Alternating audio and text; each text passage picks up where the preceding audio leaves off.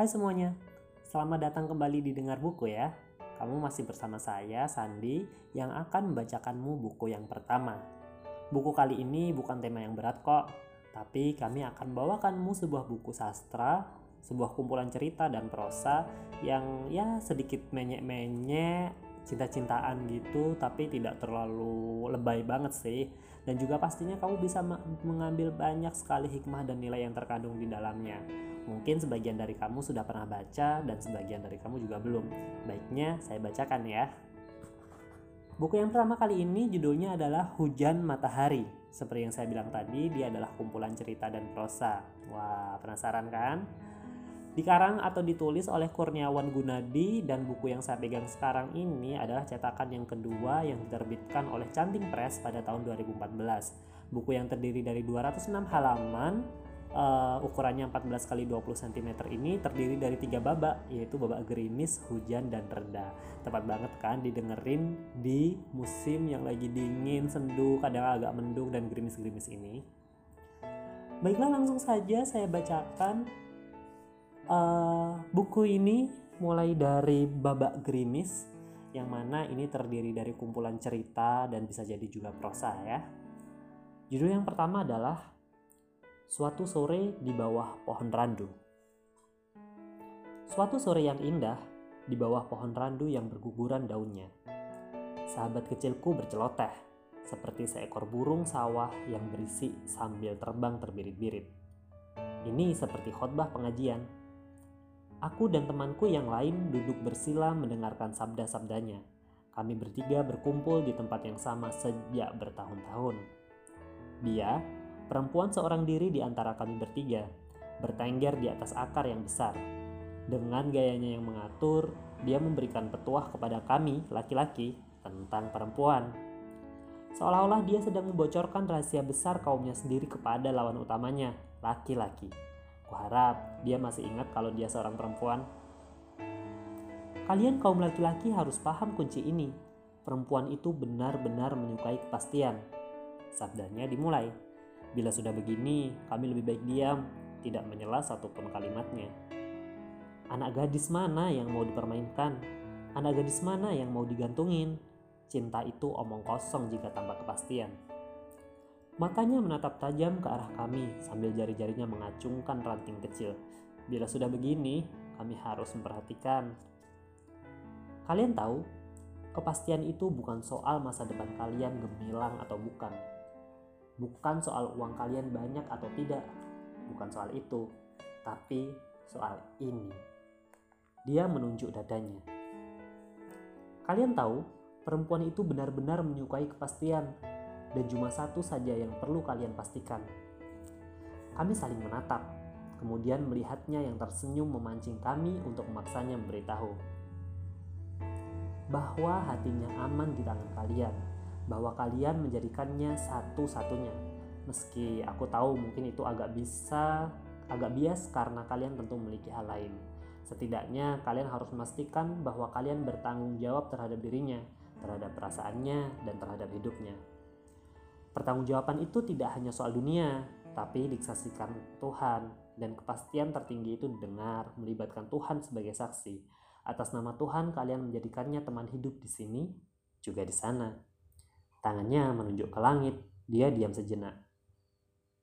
Kalian tahu, meski aku tomboy seperti ini, di dalam diriku ini tetaplah perempuan. Meskipun aku tahu kalian melihatku sangat kuat dan tegar, sangat mandiri, aku merasa tetap membutuhkan sandaran, tempat di mana aku bisa merasa tenang. Ah, susah sekali menjelaskannya. Kalian bukan perempuan sih. Dia sebal sendiri. Aku mengancungkan tangan. Ya, ada apa? Kira-kira apa yang harus kami lakukan kalau kami belum siap memberikan kepastian? Tanyaku.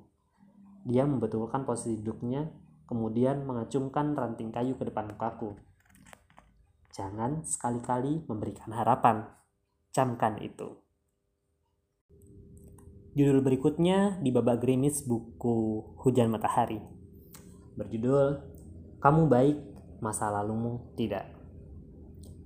Perempuan lebih suka dengan laki-laki yang datang dan membicarakan masa depan, bukan masa lalu. Pagi itu, Temanku yang berada jauh di tempat lain mengirimkan pesan pendek. Ponsel yang berdering dengan nomor telepon luar negeri, kukira dia tidak akan merespon pertanyaanku beberapa pekan lalu. Aku merasa setiap orang memiliki rahasia, rahasia yang berkaitan dengan apa pun dan siapa pun. Yang apabila rahasia itu dibuka, mungkin dia akan merasa hina di hadapan orang lain, merasa hilang harga dirinya. Pernah membaca roman Harimau karya Mohtar Lubis? Setidaknya jika kamu pernah membacanya, kamu akan paham benar kalimat tadi. Aku merasa tidak ada orang yang benar-benar memiliki masa lalu yang baik. Betapa bersyukurnya aku ketika teringat bahwa salah satu sahabat Nabi yang dijamin masuk surga, masa lalunya jauh lebih buruk daripada masa laluku. Setidaknya aku belum pernah membunuh orang. Hari itu, kala aku tertarik pada seorang gadis dengan kerudung panjang, aku selalu menarik diri. Urung, Aku merasa tidak pernah pantas hendak menyandingnya atau bahkan sekadar menyapa. Aku duduk di bangku panjang merenungi masa laluku. Aku bukan laki-laki baik. Setidaknya aku menilai diriku sendiri begitu. Dulu aku pernah mencuri, sekali dua kali masuk penjara, pernah berzina dengan dalih suka sama suka ataupun sengaja mengunjungi tempat tersebut. Kabar baiknya adalah aku sempat hendak mati. Hal inilah yang mengubahku Ketika aku merasa kematian itu dekat, aku baru menyadari seluruh kesalahanku. Aku ingin berubah meskipun lingkungan lamaku berkata tidak mungkin. Sebab itulah aku merantau jauh ke negeri ini untuk pergi jauh dari masa laluku. Nyatanya aku baru sadar, masa lalu bukanlah sesuatu yang bisa ditinggal. Sebab ia adalah bagian dari diriku sendiri, ada di dalam hatiku dan juga dalam diriku. Aku tidak mungkin bisa meninggalkannya. Kata temanku, Aku harus maafkan diriku sendiri dan berdamai dengan masa itu. Entah bagaimana, kurasa menjadi orang baik ternyata jauh lebih sulit daripada menjadi orang jahat. Setidaknya aku pernah jahat, jadi aku tahu bagaimana rasanya. Hari itu, aku mengetik pesan pendek ke teman baikku yang baru aku kenal beberapa bulan. Seorang psikolog handal yang mungkin punya indera keenam, juga seorang bapak dari anak-anak yang ramai dan cerdas. Dia membacaku, Bayangkan dia membaca apa yang sedang aku rasakan. Mungkin jika dia hidup di zaman Majapahit, dia akan dianggap dukun berilmu tinggi. Dia menjelaskan kepadaku lewat komunikasi internet. Setiap orang memiliki masa lalu, baik itu masa lalu yang baik atau buruk. Setiap hal di masa lalu tidak pernah ada yang bisa diubah, masa depanlah yang bisa diubah. Percayalah, di dunia ini hampir semua orang memakai topeng, termasuk kamu Untungnya aku tidak mudah percaya dengan topengmu. Dan kamu tahu bagaimana rasanya berdamai dengan masa lalumu? Mungkin sama rasanya ketika kamu menceritakan tentang dirimu sendiri dengan leluasa, kemudian aku bisa menerimamu. Tidak hanya kamu sebagai jasad, tapi juga dengan masa lalumu. Kamu mengakui kesalahanmu itu sebuah langkah baik, dan percayalah, sekali kamu membuka topengmu ke hadapan orang yang kamu cintai dan kamu percayai, Bila dia benar menerimamu, dia akan membuka topengnya pula di hadapanmu, sehingga kalian benar-benar akan saling mengenal dan memiliki ruang privasi yang lebih besar. Bukankah sangat sulit bagi kita untuk mengizinkan orang lain masuk ke dalam diri kita? Jika kamu yang mencintai dia, ceritakanlah masa lalumu dengan lengkap. Di dunia ini banyak sekali orang baik dan orang yang bisa menerimamu. Percayalah, aku tidak ingin kamu membohongi dia. Bila dia tengah per, di tengah perjalanan, dia tahu siapa kamu sebenarnya, hal buruk justru bisa terjadi. Lebih baik tahu sejak awal kan? Manusia seperti kita ini pandai sekali bersikap manis, bersikap baik, menyembunyikan diri di balik jas berdasi dan baju koko, menyembunyikan dosa di balik kopiah dan gelang tasbih. Manusia selalu dilanda ketakutan, takut bila orang lain mengenalnya, takut bila orang lain mengetahui aibnya. Hidup seperti itu sungguh memuakkan, bukan? Kamu sudah menjalaninya, kan? Bila benar perempuan itu baik, dia akan melihat masa depan dan memaafkan kesalahanmu. Sejauh kamu memang benar-benar beritikat baik, di dunia ini masih banyak orang baik. Sayangnya, mereka ikut-ikutan bersembunyi. Kau bisa menemukan mereka asal kamu pun menjadi baik. Jika kamu hanya berpura-pura baik, maka kamu akan bertemu dengan orang yang juga pura-pura baik. Tidak mau kan? Sambung internet itu terputus oleh suara azan. Kita lanjutkan besok setelah kamu memantapkan keputusanmu. Semangat bro! Aku menutup layar ponsel. Setidaknya aku tahu, sejahat apa pun aku, Allah masih berkenan memanggilku untuk menyembahnya. Artinya dia memanggilku untuk diampuni. Aku bergegas mengambil wudhu. Judul berikutnya, Untuk Siapa?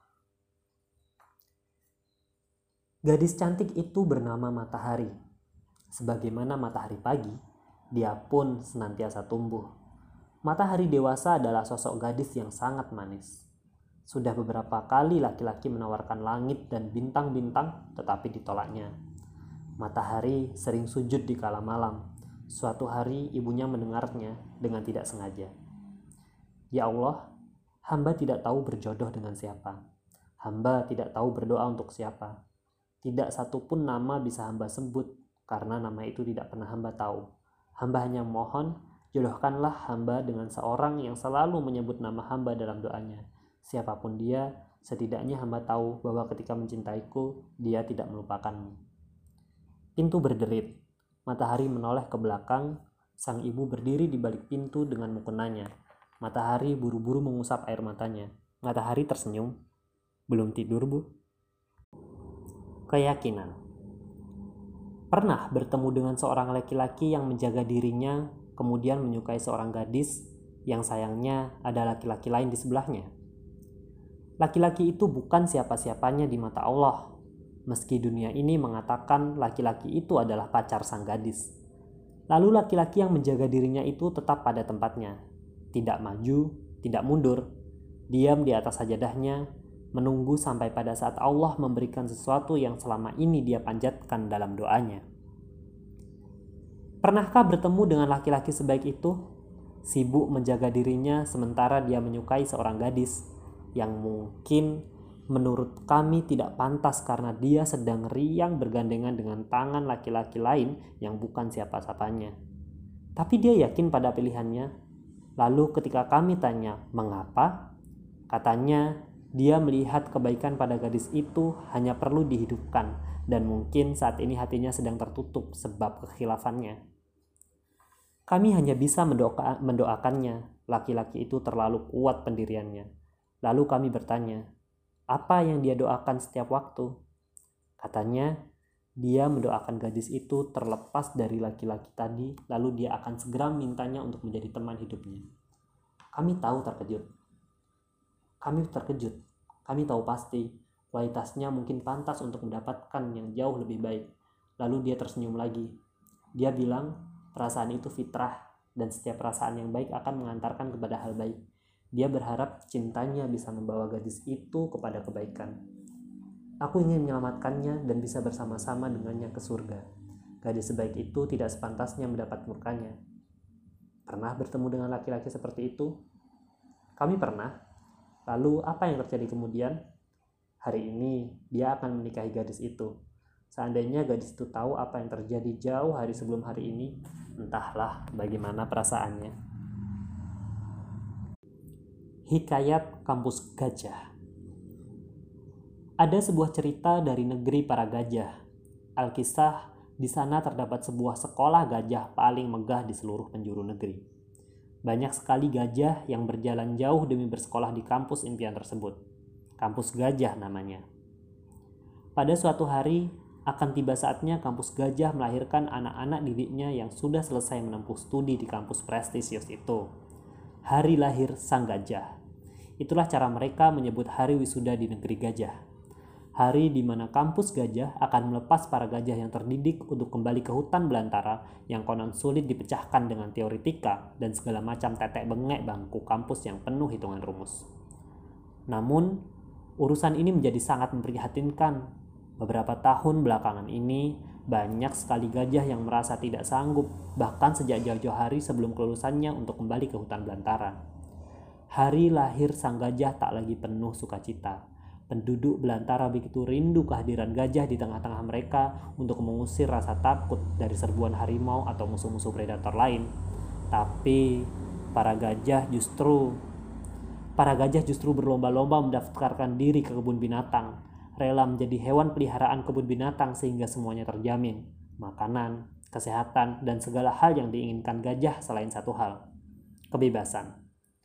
Ada pula gajah yang malah berlomba mendaftarkan menjadi gajah sirkus, rela diperas tenaganya demi mengenyangkan perut para bosnya. Yang penting hidupnya aman, makanan aman, kesehatan aman, asal si gajah tidak melawan ketika diperintah. Dari sekian ribu gajah yang dilahirkan oleh kampus kampus gajah, bisa dihitung jari jumlahnya yang mampu bertahan di belantara. Sedikit dari mereka yang kemudian menjadi kawan dekat para penghuni hutan yang lain. Mereka adalah gajah yang kemudian menjadi pelindung hutan. Berapa gajah mati dalam perjuangannya di belantara, namun semua tahu sang gajah mati terhormat. Itu pengakhiran yang baik, bukan? Walaupun hidup di hutan belantara yang penuh ketidakpastian, hujan lebat, dan yang lain, paling tidak kehadiran gajah membuat para penjara semakin sulit menebang pohon. Hal ini membuat para monyet begitu bergembira. Mereka selalu senang hati memetikkan buah pisang untuk sarapan pagi sang gajah. Para burung dengan riangnya mematuki kutu di tubuh gajah ketika merumput. Sebuah keharmonisan yang utuh. Sang macan tak akan berani mendekat. Butuh kekuatan lebih untuk menaklukkan binatang yang ukurannya berapa kali ukuran tubuhnya itu. Lebih dari itu, semua warga belantara tahu gajah tidak makan daging.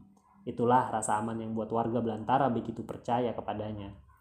Minggu depan adalah hari lahir sang gajah.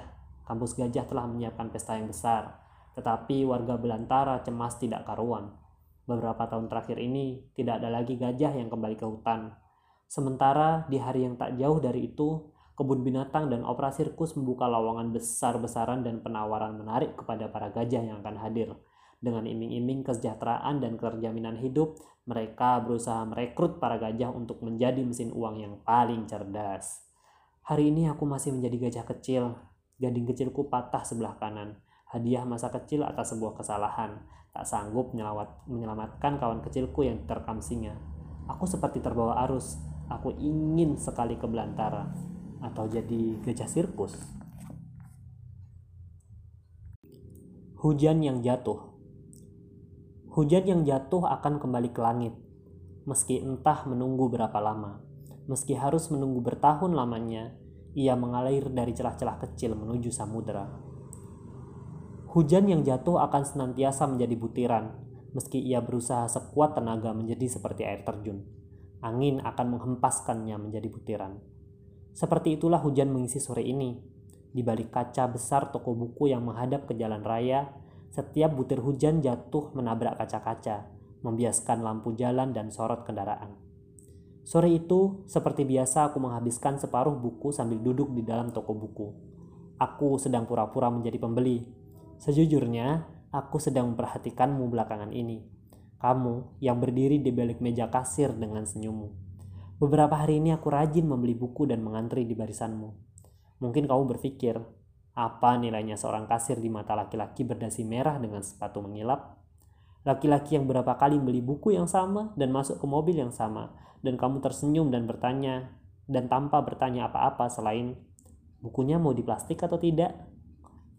Mungkin bagiku semuanya tidak akan menjadi menarik, kecuali karena kitab kecilmu yang selalu kamu baca dikala tidak ada yang mengantri di barisanmu. Meski rambutmu masih terlihat ke mana-mana, tidak begitu masalah buatku. Mungkin bekerja di sini telah membuatmu terpaksa berpenampilan demikian Hari ini aku membeli buku yang sama dan mengantre di barisan yang sama. Tidak seperti biasanya, hari ini kau bertanya, mengapa aku membeli buku yang sama setiap hari? Aku jawab, aku menyukai buku ini dan aku bertanya balik, apakah kamu pernah membacanya?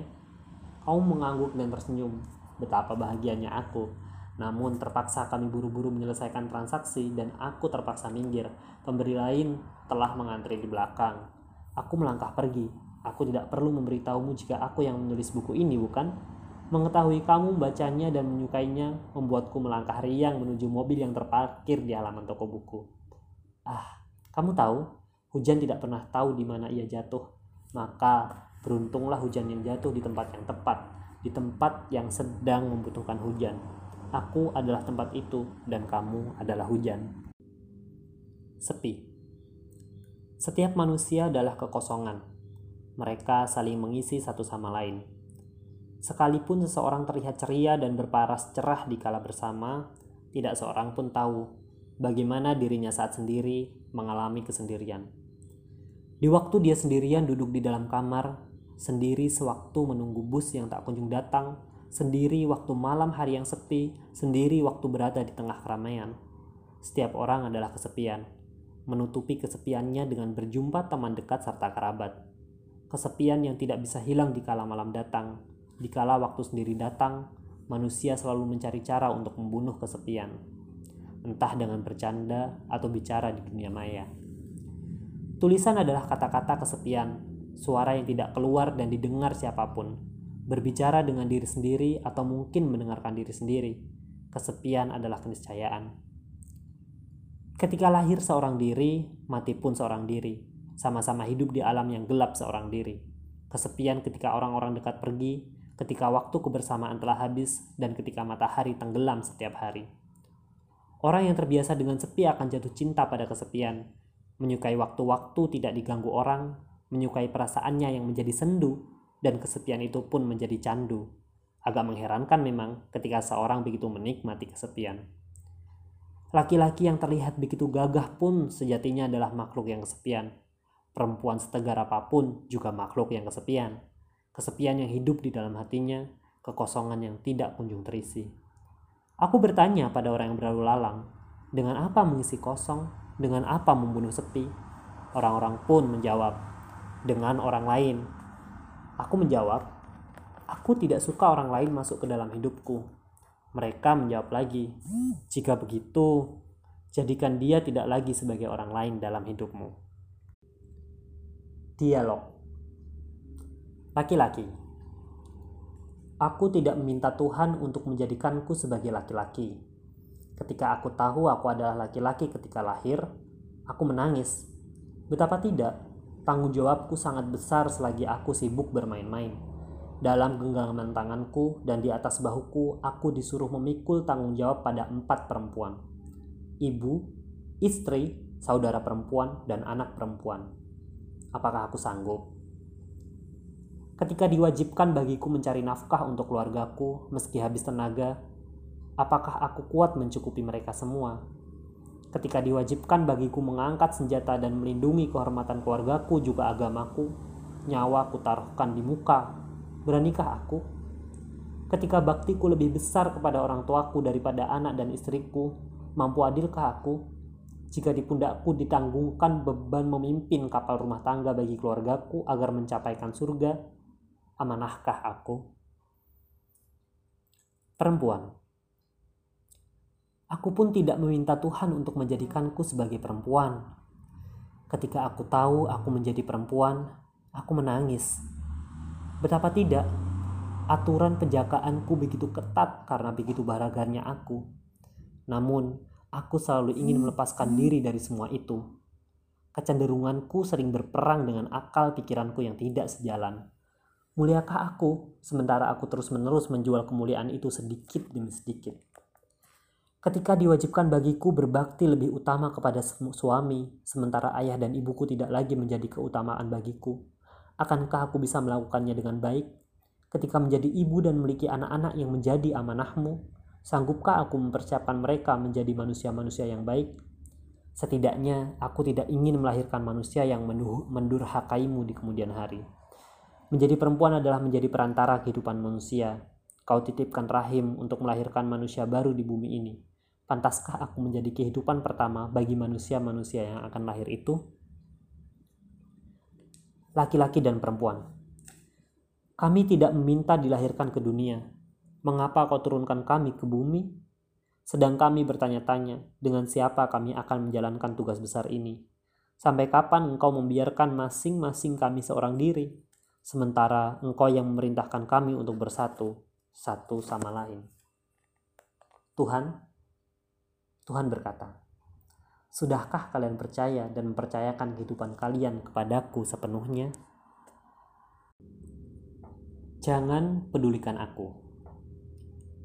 Aku adalah orang hilang, hilang dari diri sendiri, berjalan mencari sejauh-jauhnya perjalanan hati.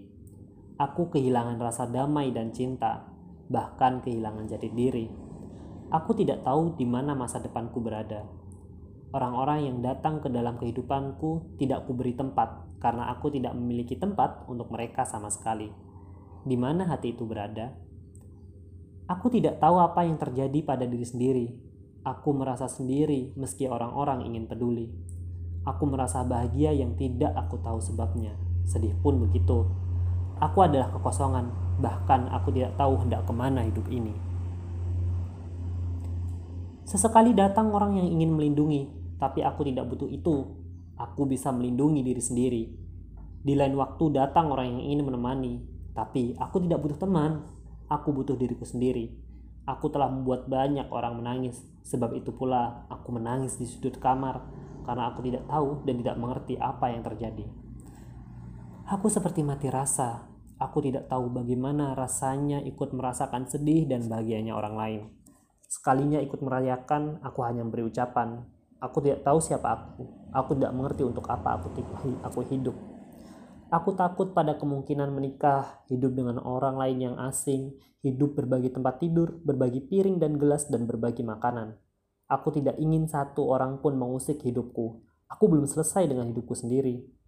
Lalu tibalah orang lain yang tak pernah aku mengerti masuk ke dalam hidupku. Aku tidak mengizinkannya, tapi tidak juga melarangnya. Aku tidak tahu jika dia mudah menyerah. Seperti inikah orang yang akan mengusik hidupku? Aku tidak tahu. Aku tidak peduli dia mau jungkir balik atau gantung diri. Aku hanya tahu dia terlalu peduli dan aku tidak suka dipedulikan. Aku sudah biasa melakukan banyak hal sendiri dalam hidup ini. Aku tidak tahu jika dia keras kepala, Aku tidak peduli dia mau menungguku berjam-jam hanya untuk sepatah dua patah kata. Aku tidak peduli. Tapi dia peduli. Aku belum selesai dengan diriku sendiri, dan aku tidak ingin satu orang pun mengusik hidupku. Aku ingin mencari diriku yang entah siapa, untuk apa hidup, dan mengapa aku ada. Aku tidak mengerti mengapa hidupku seperti ini. Aku tidak tahu apa yang sedang Tuhan rencanakan. Aku tidak tahu bagaimana merasakan dunia ini. Aku tidak peduli dengan dunia ini. Dan kamu, aku tidak peduli.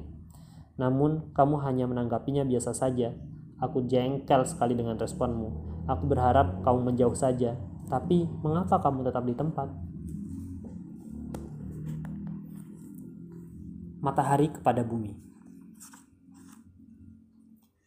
Matahari tidak pernah meninggalkan bumi, sekalipun bumi tidak mampu melihatnya. Entah tertutup oleh mendung, gelap, atau hujan lebat.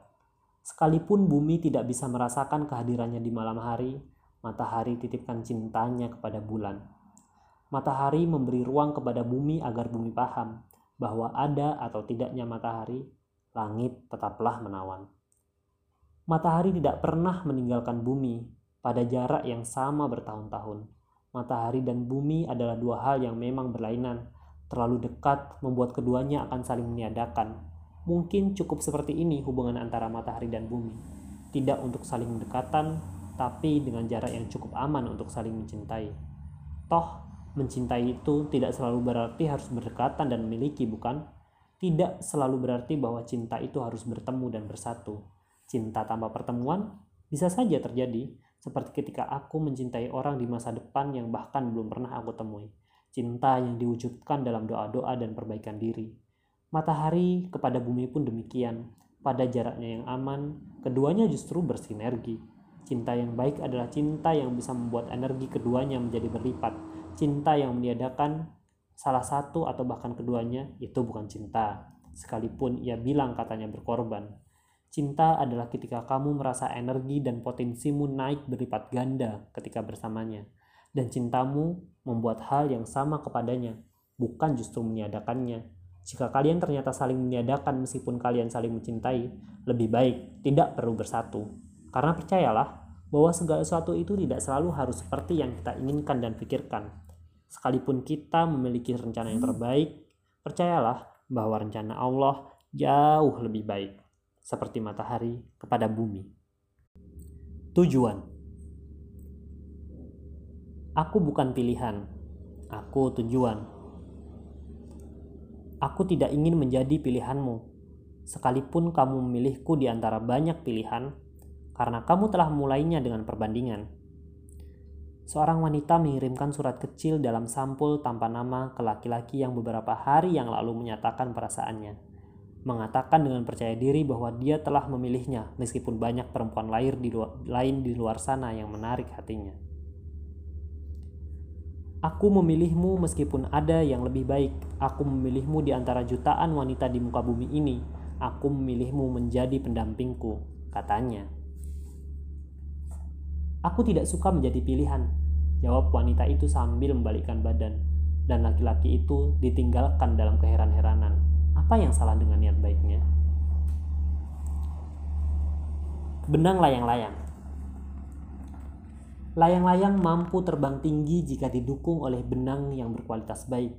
Jika tidak, bisa putus layang-layang terbawa angin entah ke mana. Layang-layang membutuhkan benang agar ia tetap dapat terbang. Tanpa benang, ia hanya akan terserak di atas tanah dan menjadi sampah. Benang berkualitas tentu saja harganya lebih mahal dari benang biasa. Tak akan kalah meski diadu dengan benang yang lain, tak akan bisa benang lain memutuskannya. Layang-layang dan benang adalah sepasang jodoh yang dari sana telah ditakdirkan berpasangan.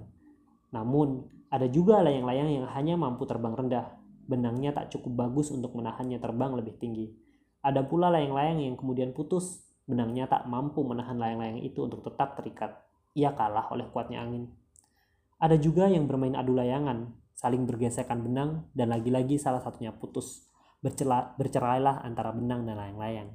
Layang-layang yang kalah tak akan lagi berharga, benang yang kalah tak akan lagi dipakai, disimpan menjadi usang atau dibuang. Namun, ada pula layang-layang yang mampu terbang tinggi setinggi-tingginya dan benang mampu menjaganya terbang dengan tenang. Begitu gagahnya layang-layang dipuji akan ketinggiannya. Tapi siapa yang lupa? Aku atau kamu? Layang-layang dapat setinggi itu tentu dijalin oleh benang yang sangat bagus. Aku penasaran, benang seperti apakah gerangan yang digunakan untuk layang-layangnya? Ibu menghentikan ceritanya. Kau tahu putriku sayang, laki-laki adalah layang-layang dan perempuan adalah benang. Tanpa perempuan, laki-laki tak akan menjadi apa-apa. Di balik ketinggian atau kesuksesan laki-laki, ada kita. Putriku, jadilah benang yang berkualitas terbaik. Buatlah layang-layangmu kelak terbang setinggi-tingginya karena setinggi apa pun dia terbang, dia selalu terikat olehmu dan akan bergantung denganmu. Jagalah dia agar dia tidak putus dan hilang arah. Ingatlah bahwa layang-layang selalu ingin terbang tinggi. Ibu tersenyum, aku mengangguk. Aku berjanji akan menjadi sebaik-baiknya menang untuk layang-layangku.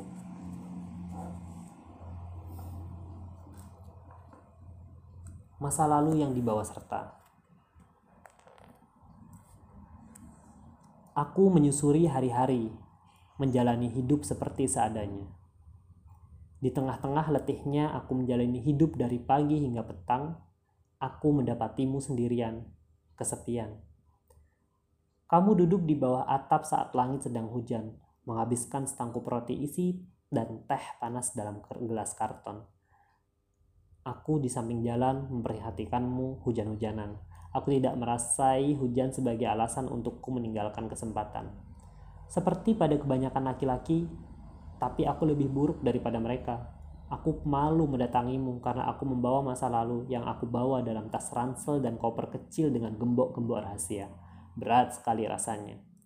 Aku malu mendatangimu sebab aku bersama masa lalu. Sesuatu yang bila saja kamu tahu akan membuatmu meninggalkanku seperti membuang bungkus permen ke dalam tong sampah. Aku tersenyum ketika kamu menyadari perhatianku, lalu aku buru-buru pergi, menyisakan rasa malu. Aku kembali menemukanmu dalam duduk hening di samping kantor, menghabiskan makan siang di bawah kanopi, menghindari matahari. Aku tersenyum sebentar, kemudian getar. Aku malu mendatangimu karena aku selalu bersama masa lalu. Sesuatu yang jika kamu ketahui, kamu akan tahu bahwa laki-laki seperti ini tidak ada baiknya sama sekali. Hingga pada suatu hari, aku terpaksa berbicara kepadamu di saat hujan menjebak kita berdua di stasiun kereta. Apa pendapatmu tentang masa lalu? Setiap orang memilikinya, lantas sebentar terhenti oleh suara keras kereta yang lewat. Untuk apa diketahui atau saling mencari tahu? Setiap orang ingin sekali menguburnya. Mengapa pula kita susah-susah menggalinya? Seberapa, ba seberapa batas penerimaanmu kepada masa lalu orang lain Aku bertanya kembali. Sebatas sejauh mana seorang itu mau menerima masa lalunya sendiri. Dia menjawab pelan. Kamu belum bisa menerima masa lalumu? Pertanyaan itu hilang di telan kereta yang datang. Baiklah teman-teman, dengar buku sampai di sini terlebih dahulu. Uh, saya bacakan buku Hujan Matahari yang mampu menghadirkan kita banyak hikmah di dalamnya. Kita akan bertemu di episode selanjutnya dengan terusan dari buku Hujan Matahari ini karya Kurniawan Gunadi. Sampai jumpa.